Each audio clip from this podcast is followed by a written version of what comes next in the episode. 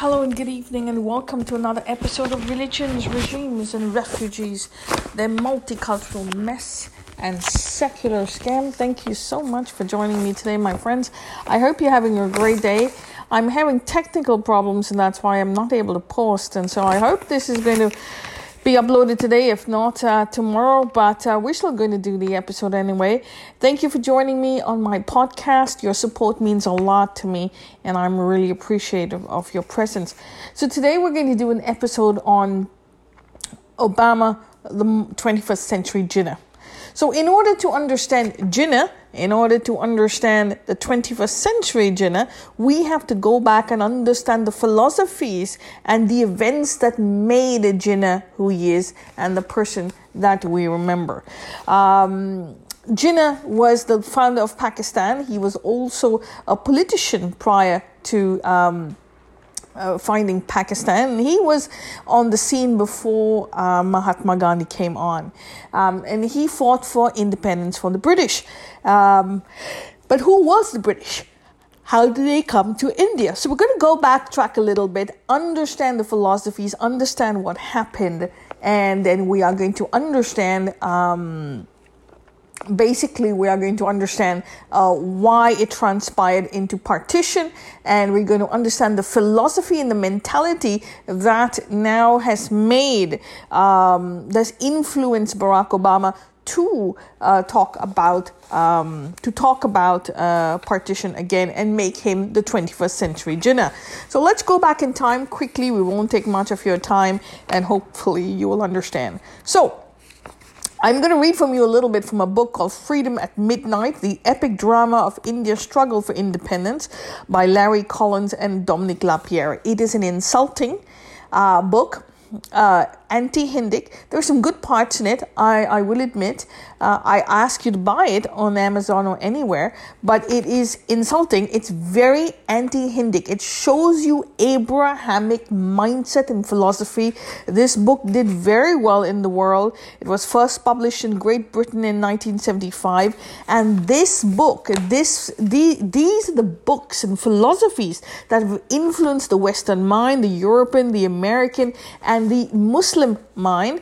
Um, and these are the books that have now told the tale. Uh, uh, are the foundation of the philosophy of uh, ignorant people who call themselves presidents of uh, big of the free world, uh, and among them uh, Barack Obama. So let's just go back quickly in time and we'll take a look at it.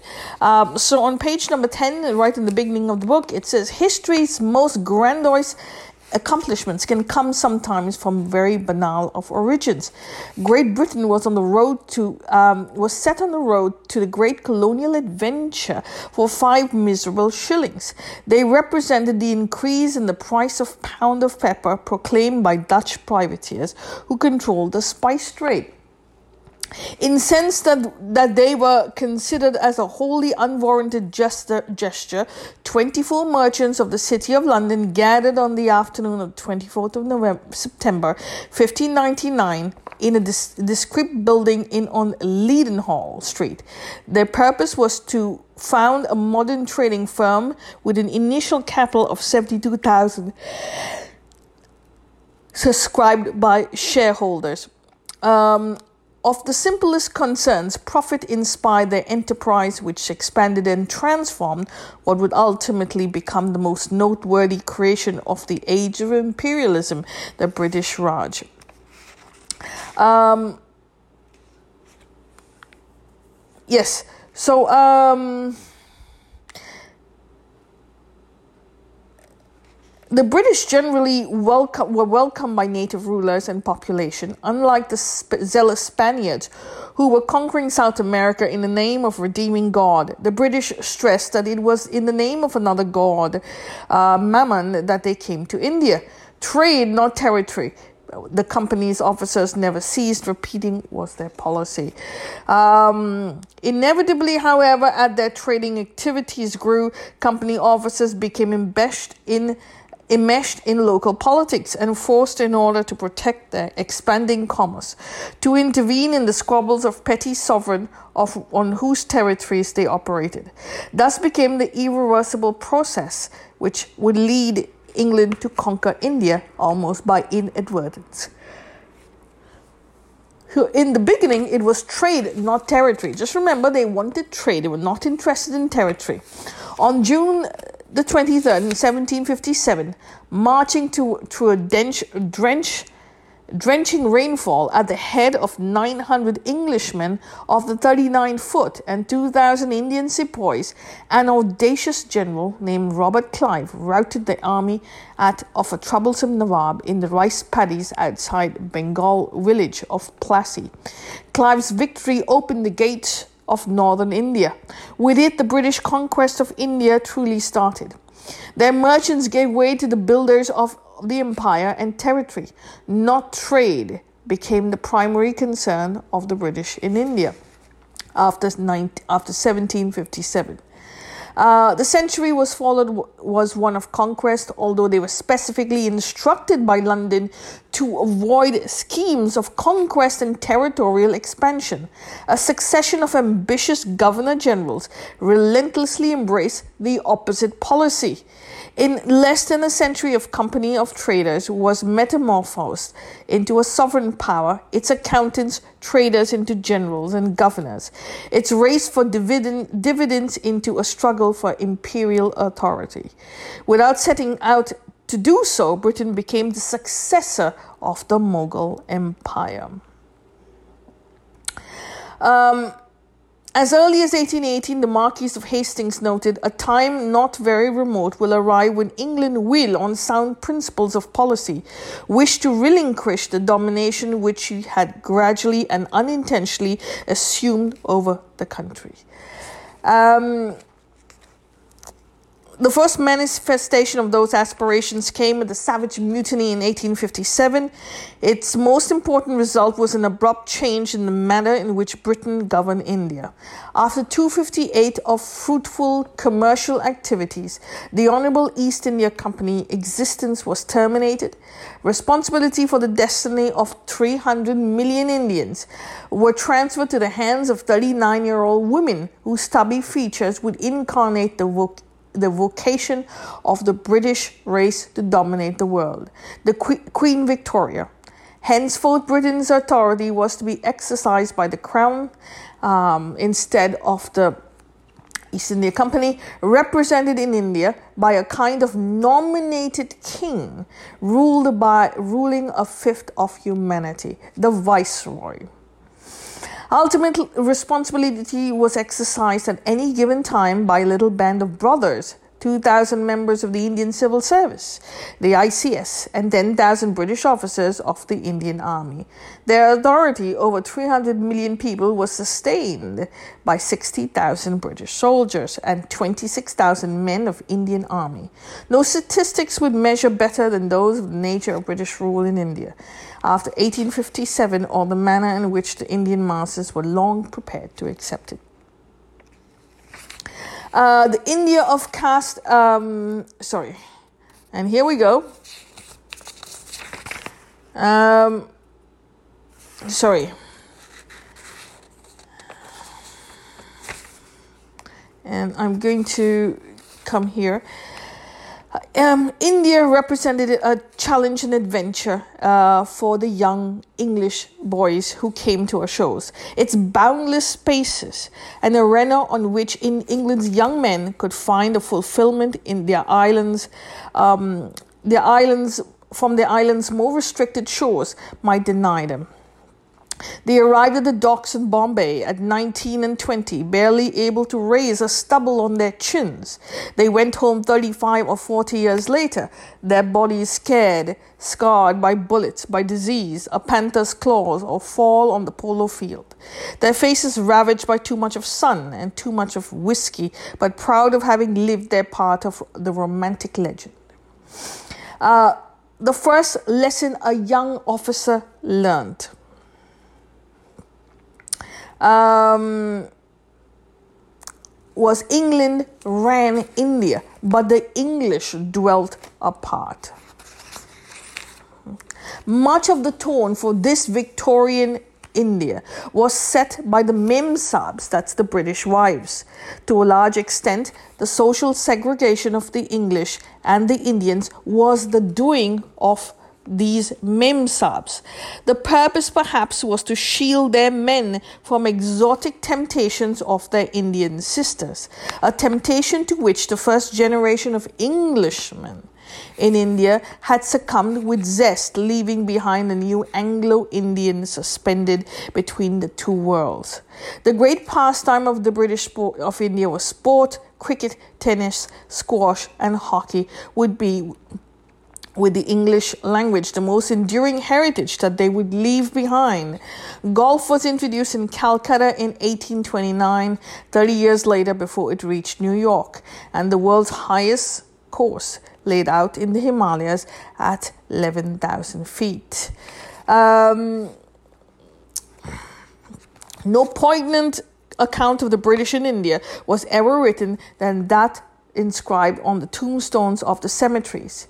Um, no sight, n- no sight those graveyards offered was sadder, nor more poignantly revealing of the human price the British, the British paid for their Indian adventure than the rows upon rows of undersized graves. They crowded every cemetery in India um, in appalling numbers. They were the graves of children, children and infants killed in a climate for which they were not being bred, by disease uh, they would not have known in their native England. Sometimes a lone tomb, sometimes three or four in a row. Those of an entire family wiped out by cholera or by jungle fever.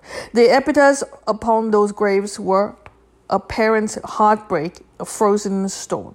In memory of those poor little Willies, um, beloved um, example. One says, In the memory of poor little Willie, the beloved and only child of Bomber William Talbot and Margaret Adelaide Tal- Talbot, the Royal Horse Brigade, born Delhi 14th December 1862, died Delhi, seven, died Delhi 17th July 1863. So that's just examples, okay?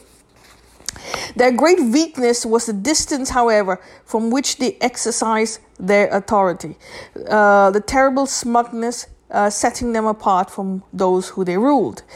Um, never was the attitude of racial suprem- superiority summed up more succinctly than by a former officer of the Indian civil service in parliamentary debate. Um, there was, he said, a cherished conviction shared by every Englishman in India how the highest to the lowest by the planter's assailant in his lonely bungalow and the editor in full light of his presidency town, from the chief commissioner in charge of an important province to the viceroy upon his throne. The conviction in every man that he belonged to a race which God had destined to govern and subdue. From 1918, recruiting the Indian civil service became increasingly difficult. Increasingly, Indians were accepted to the ranks of both civil service and the officers' corps. Um, on New Year's Day 1947, barely a thousand British members of the Indian Civil Service remained behind, still somehow holding 400 million people in their administrative grap, uh, grasp. They were the last standard bearers of an elite uh, that had outlived its time, condemned at last by secret conversation in London um, into the currents of history. So that was the start of how the British came to India, and this coming back coming to India also came to an end. And to find that end, we had the independence movement, uh, out of which the original group, uh, should I say, one of the original people in those groups, uh, was Jinnah. Uh, Muhammad Ali Jinnah, who came on the scene much before Gandhi. He was a well established minister, uh, person in the freedom movement. Um, by then. Uh, few of the English, however, who negotiated with Gandhi had liked him. Fewer still understood him. Their puzzlement was the understandable.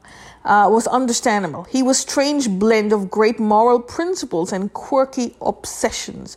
He was quite capable of interrupting their serious political discussions with a discourse on the benefits of sexual con- continence on a daily salt and water enema. Wherever in Gandhi went, it was said that there was a capital in India. Its capital this New Year's Day was a tiny Bengali village of Sri Rampur, where the Mahatma laid down mud his mud packs, exercising his authority over an enormous uh, continent over without the benefit of radio, electricity, or running water 30 miles by foot from the nearest telephone or the telegraph line. The region of Noakhali in Sri Rampur was said was one of the most inaccessible in India, a jigsaw of tiny islands in the waterlogged delta formed by the Ganges and the Brahmaputra River. Uh, the Noakhali outbursts were isolated sparks. Um, sorry. Um, I beg your pardon. New Year's Day 1947 in Sri Rampur should have been an occasion of intense satisfaction. Um, uh, he stood that day on the brink of achieving the goal he had fought for most of his life India's freedom. Yet, as he approached this glorious climax of his struggle, Gandhi was desperately an unhappy man.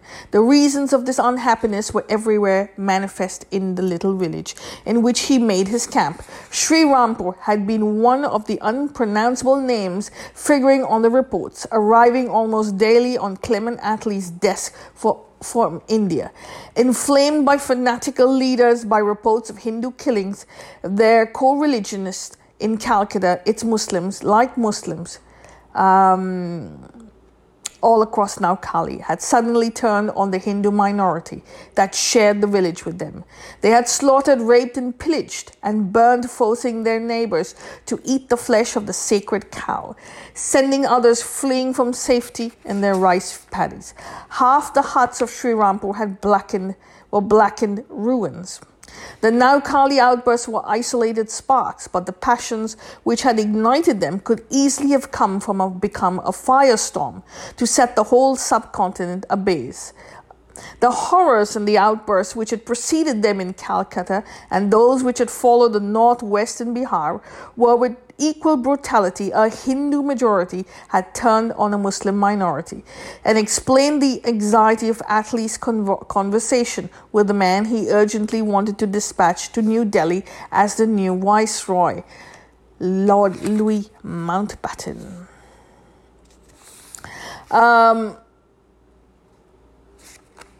so Gandhi, because uh, this was a pilgrimage of penance, he decreed that he wanted no other compassion from God. Only four of his followers would accompany him. They would live on whatever charity the inhabitants of the village they visited were ready to offer them. Let the politicians of the Congress Party and the Muslim League wrangle over India's future in their endless Delhi debates. He said, It was as if it had always been in India's villages, that the answer to our problems would be found. This, he said, would be his last greatest exper- experiment. If he could kin- rekindle that lamp of neighborliness in the villages cursed by blood and bitterness, their example might inspire the whole nation. Here in Noakhali, he prayed he would get set alight again the torch of nonviolence and conjure away the spectre of communal warfare which was haunting India.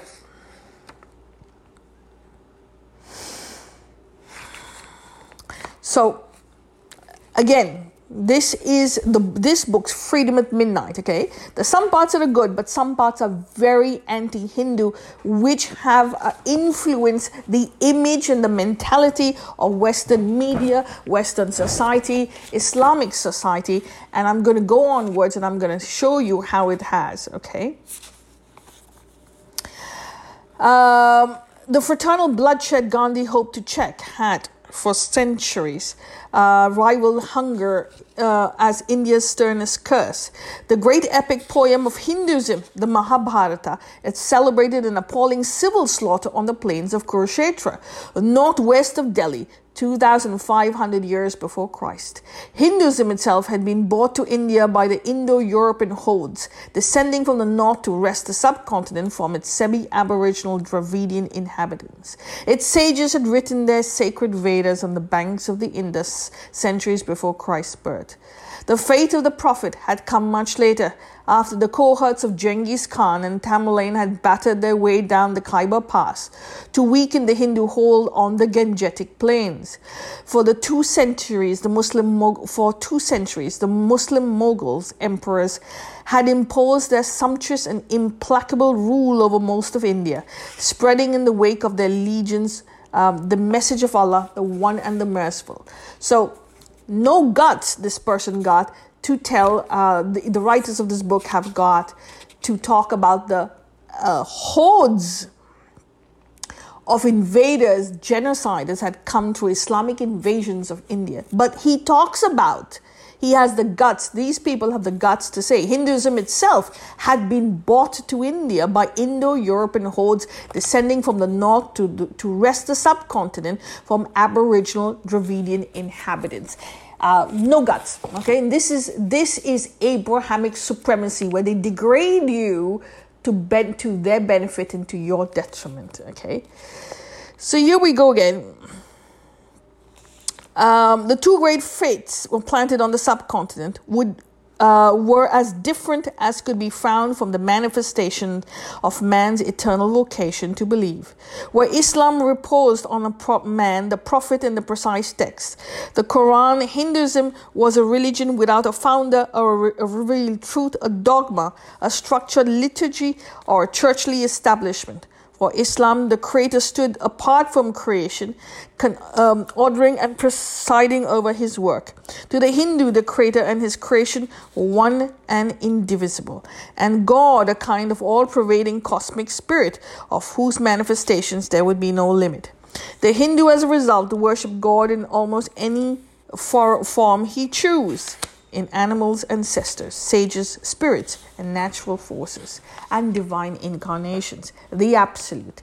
He could find God manifested in snakes, folly, water, fire, planets, and the stars. To the Muslim, on the contrary, there was but one God. Allah and the Quran forbade the faithful to represent in him any shape or form. Idols and idolatry to the Muslim were abhorrent paintings and statues blasphemous. A mosque was a spare, solemn place in which the only decorations permitted were abstract designs and repeated representations of the 99 names of God. Idolatry was um, Hinduism's natural form of expression and a Hindu temple was the exact opposite of a mosque. It was a kind of spiritual shopping center, a clutter of goddesses and snakes coiling from their heads, six armed gods with fiery tongues, elephants with wings talking to the clouds, jovial little monkeys dancing, maidens, and squat phallic symbols. Uh, it was a jungle so complex that only a handful of humans who devoted their lives to its study could find their way through it.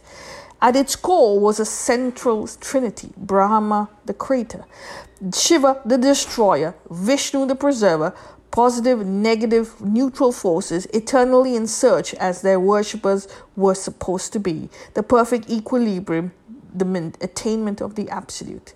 Behind them were god and goddesses for the season, the weather, the crops, the ailments of man.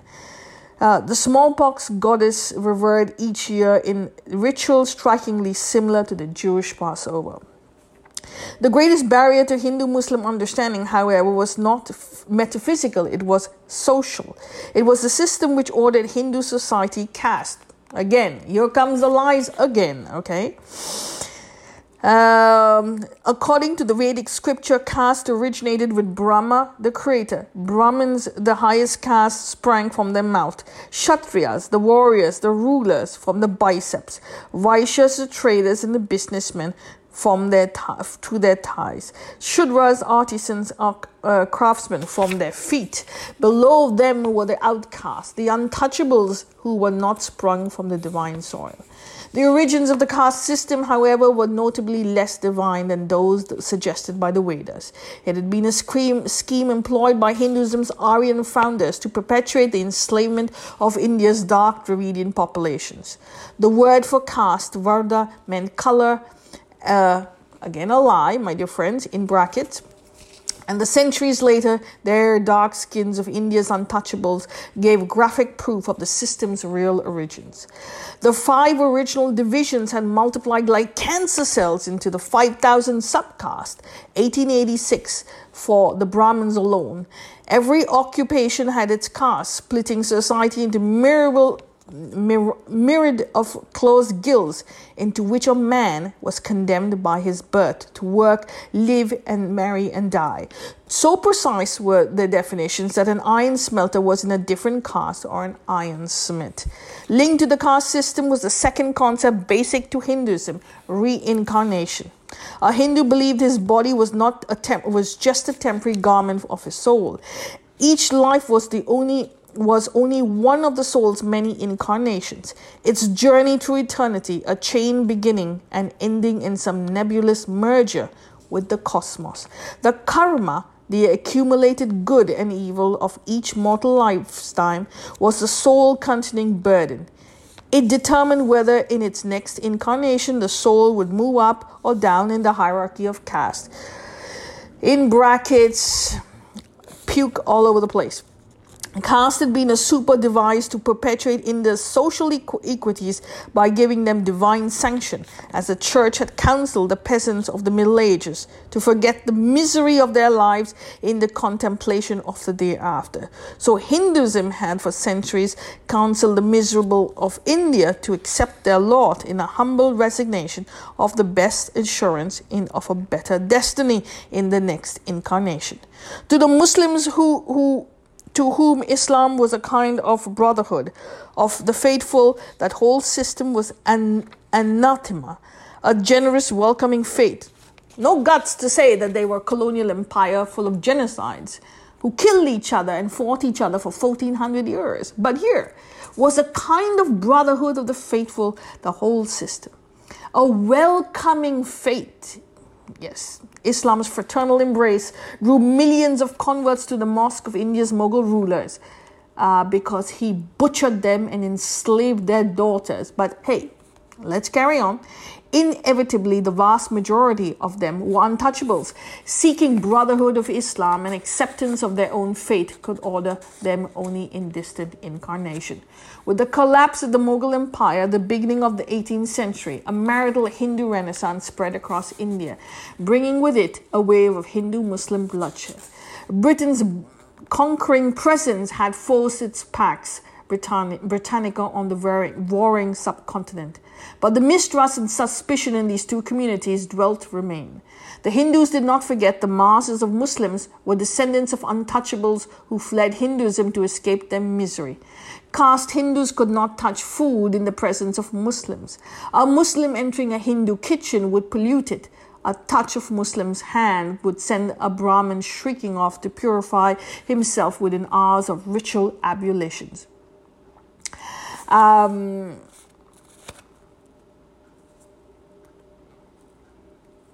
Hindus and Muslims shared villages waiting Gandhi's visit to Noakhali, just as they shared the thousands of villages all through the northern tier of India's Bihar, the united provinces of Punjab. They dwelt, however, in geographically distinct neighborhoods. The frontier was a road or a path, frequently called the middle way. No Muslim would live on one side of it, no Hindu on the other side. Um, the Muslims' upper classes, many of those descended from the Mughal invaders, they tended to remain landlords and soldiers. Muslim masses became deeply ingrained patterns of Indian society, rarely escaped in the faith of Muhammad, the roles that caste had assigned their forebearers in the, in the faith of Shiva. They were usually, usually, usually usually landless peasants in the service of Hindus or Muslims in the country, laborers and petty craftsmen in the service of Hindu employers in the city. The economic rivalry accentuated the social and religious barriers between the two communities and made communal slaughter, such as that which was shattered the peace of Sri Rampur, a regular occurrence. Uh, each community had its pet provocations. For Hindu, Hindus, it was music. Ne- music never accompanied the austere service of the mosque, and its strains mingling with the mumble of faithful prayers was a blasphemy. There was no surer way for the Hindus to incite their Muslim neighbors than to set up a band outside the mosque during Friday prayers. For a Muslim, the pr- favorite provocation involved an, an, an animal, one of grey skeletal beast, uh, lowing down their streets of every city, town, village, and in India, aimlessly wandering her fields, the object of the most perplex, perplexing of Hinduism's cults, the sacred cow. Um, and here we go, my friends. While the British ruled India, the ma- they managed to keep a fragile balance between the two communities, at the same time using the antagonism and an instrument to ease the burden of rule. Initially, the drive for Indian independence was confined to an intellectual elite in which Hindus and Muslims ignored communal differences to work side by side towards a common goal.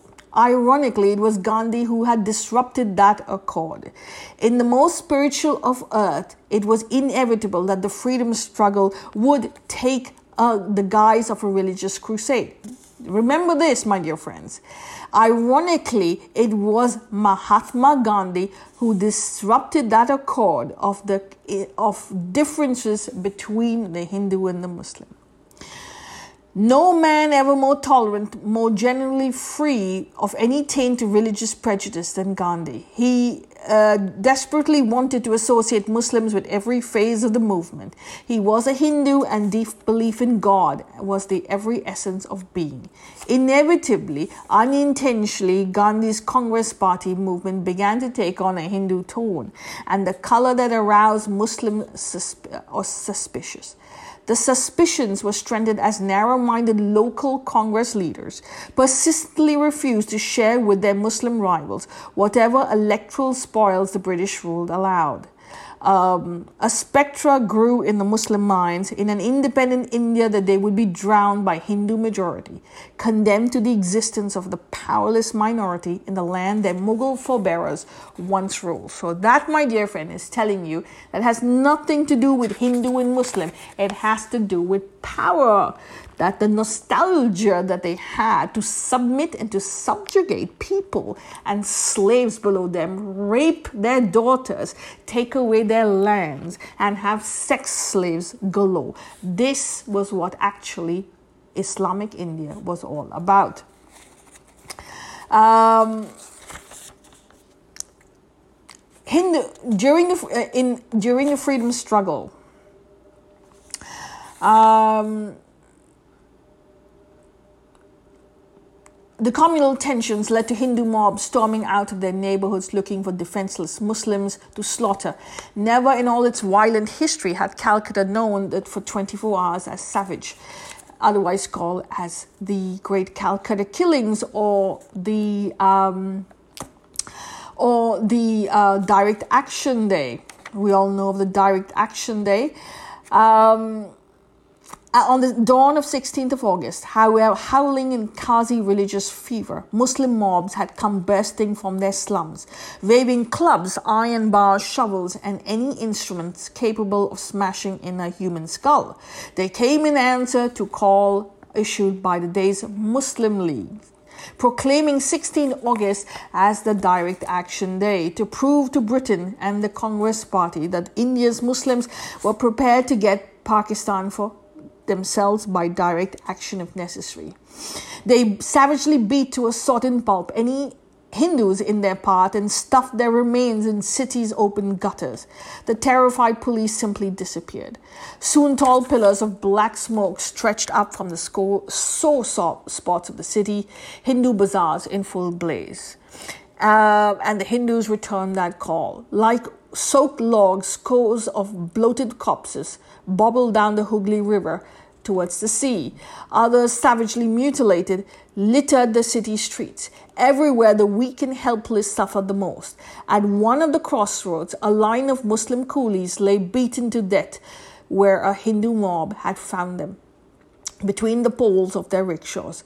By the time the slaughter was over, Calcutta began belonged to the vultures. In filthy grey packs, they suck, suck, across the sky, tumbling down to the gorge themselves on the bodies of the city's 6,000 dead. The great Calcutta killings, as they became to known, triggered the bloodshed in Noakhali, where Gandhi was, in Bihar, and on the other and the other side, the subcontinent in Bombay. That changed the course of India's history. The threat the Muslims had been uttering for years, with their warnings of a cataclysm which would overtake India if they were denied their own state looked terri- terrifying reality.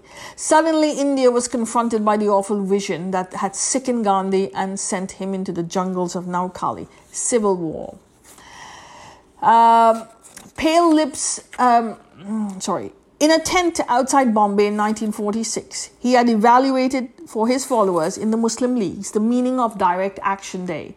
If Congress wanted war, he declared then that India's Muslims would accept their offer unhesitatingly.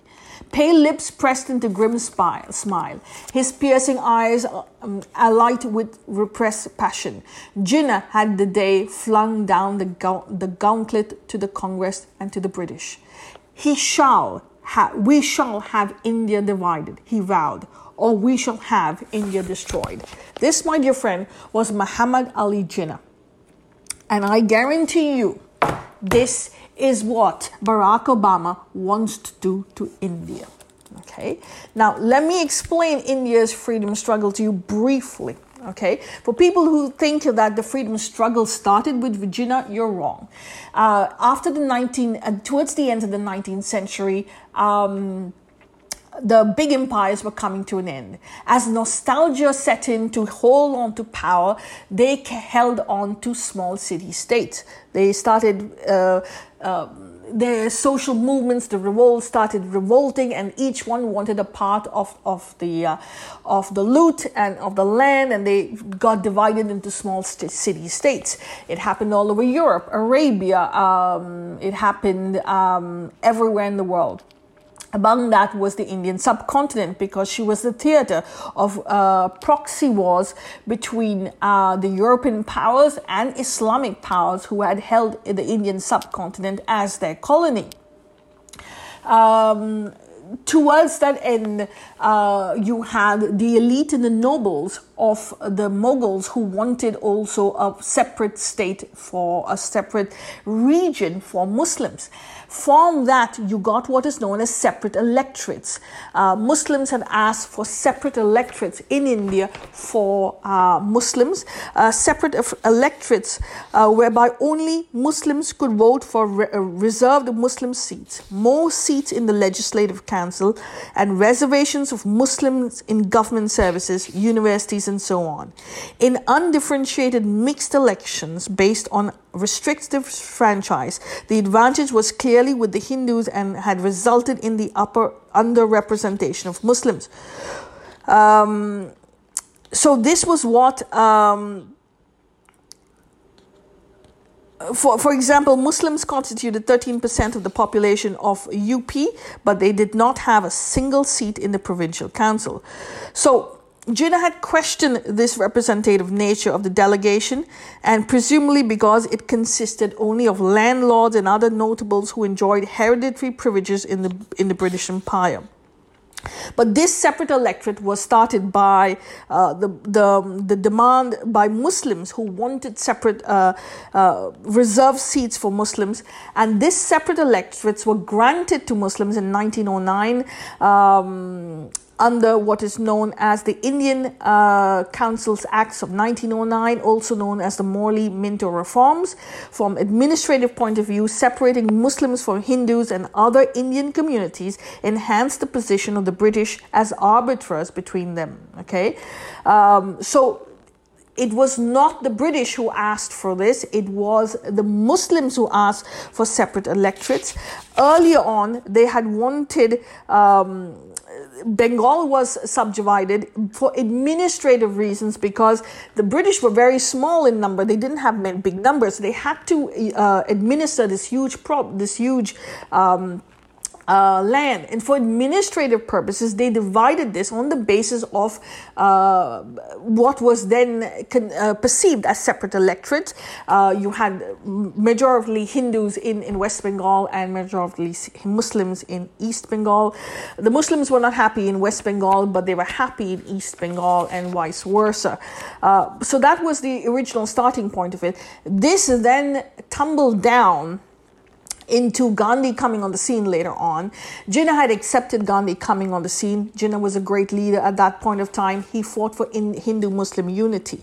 But he could not stand Gandhi because Gandhi called him a Mohammedan. And Gandhi was not very nice to him. Uh, he was an ideological and arrogant fool. And he was very an emotional of a character. He wanted an ideological character. Uh, he he pretended to be ideological on the outside, but he knew on the inside if he didn't have mercenary or military power, he could not do anything. He needed to fight against the British. He wanted his non-violence in the front to show, but behind he had. Um, allied with the Khilafat movement. The Khilafat movement were a bunch of Muslim mercenaries and guerrilla fighters going against the British who to help um, the falling Ottoman Empire, which never transpired. They never, they never did, they never could achieve anything. Um, the, the Turks themselves uh, brought down the Ottoman Empire, and and the, and that was the end of the Caliphate the um, the Muslims were so angry they turned on the Hindus and we had the genocide of Mopla and uh, that was what happened. Of course, no one talks about it. No one has the guts and the and the arrogance to talk about it. But uh, they want to talk about Hindus being bad, Hindus being bad. And I'm not even a, a Hindu by religions, but I'm just telling you straight facts from history. This led to forming of the RSS in 1923 in what is I think Nagpur. Uh, with this, um, Gandhi then takes over. Uh, Gandhi then takes over the Congress Party, basically, but he's using emotional manifestations and marches and and and Dandi March and this march. But they are manifestations. When you have these manifestations, people with all types of grievance finds a vent, and they will their emotions will explode, and you will have violence. It's normal. You cannot have a volcanic eruption and say only well I want this type of stone to explode and that type of stone. An explosion brings about all types of grievances to the surface, and Jinnah wanted to avoid that. He wanted to fight for independence, but through constitutional means. He was against Mahatma Gandhi, who was using emotion and the masses, which was a very destructive cocktail. From there, Jinnah was so angry with Mahatma, uh, with Gandhi, he he uh, left the Congress, okay, and he went to England during this time, I think he loses his wife also. He goes to England for 10 years. Finally, uh, the Indian Muslim League brings him back um, to to represent them, and he starts fighting. Wants uh, he wants um, a Pakistan now, but he wants a Muslim state within the dominion of India. He doesn't want he does not want partition of India. He wants within the dominion. But the the narcissistic um, and and arrogant Mahatma Gandhi and his uh, his people around him refuse to negotiate, which is exactly what the Congress are today. They just will will not negotiate with anyone. They are not a negotiable group of people. They are a supremacist bunch that think that they have an ideology and they're going to stand by it. And Gandhi refused to negotiate. He thought he was going to win everything because he had the masses on his side. He was the majority. He used his his uh, his ideological power, his non-violence, but behind the scenes, he was using Muslims as mercenaries and guerrilla wars uh, against the British um, on the sly to to bring down the British on the other side. But he was portraying himself as a winner, um, as um, as um, you know he was portraying himself as someone who was very nonviolent which was a scam a sneaky scam. Um, and that was mahatma gandhi. Also he had brought in nehru on, on board and these were socialists. So you had the socialist wing against Maha, against um, the uh, free market will of Jinnah. Now, people don't understand the economics behind this. Power is all about money, how you're going to administer the money. If you don't administer the money, if you don't have money, you don't have power. The Jinnah wanted a free market economy just like the British were had in their country because he knew that was the only way to get out of this tribal mentality, this Jat mentality, this communal village mentality was to give people the chance to be free market aspirants uh, and go from there, which is what he wanted, which was what Pakistan became afterwards, free market, and that's why they, they were doing better than India. Their currency was more stronger than India. India India, on the other hand, was socialist because of Nehru and the socialist wing, and they could not get along. In 1942, Gandhi started the Quit India movement, which the British were so incensed and that they put Gandhi and all the Congress leaders in jail. From that point in 1942, the field was open because the Congress leaders were in jail.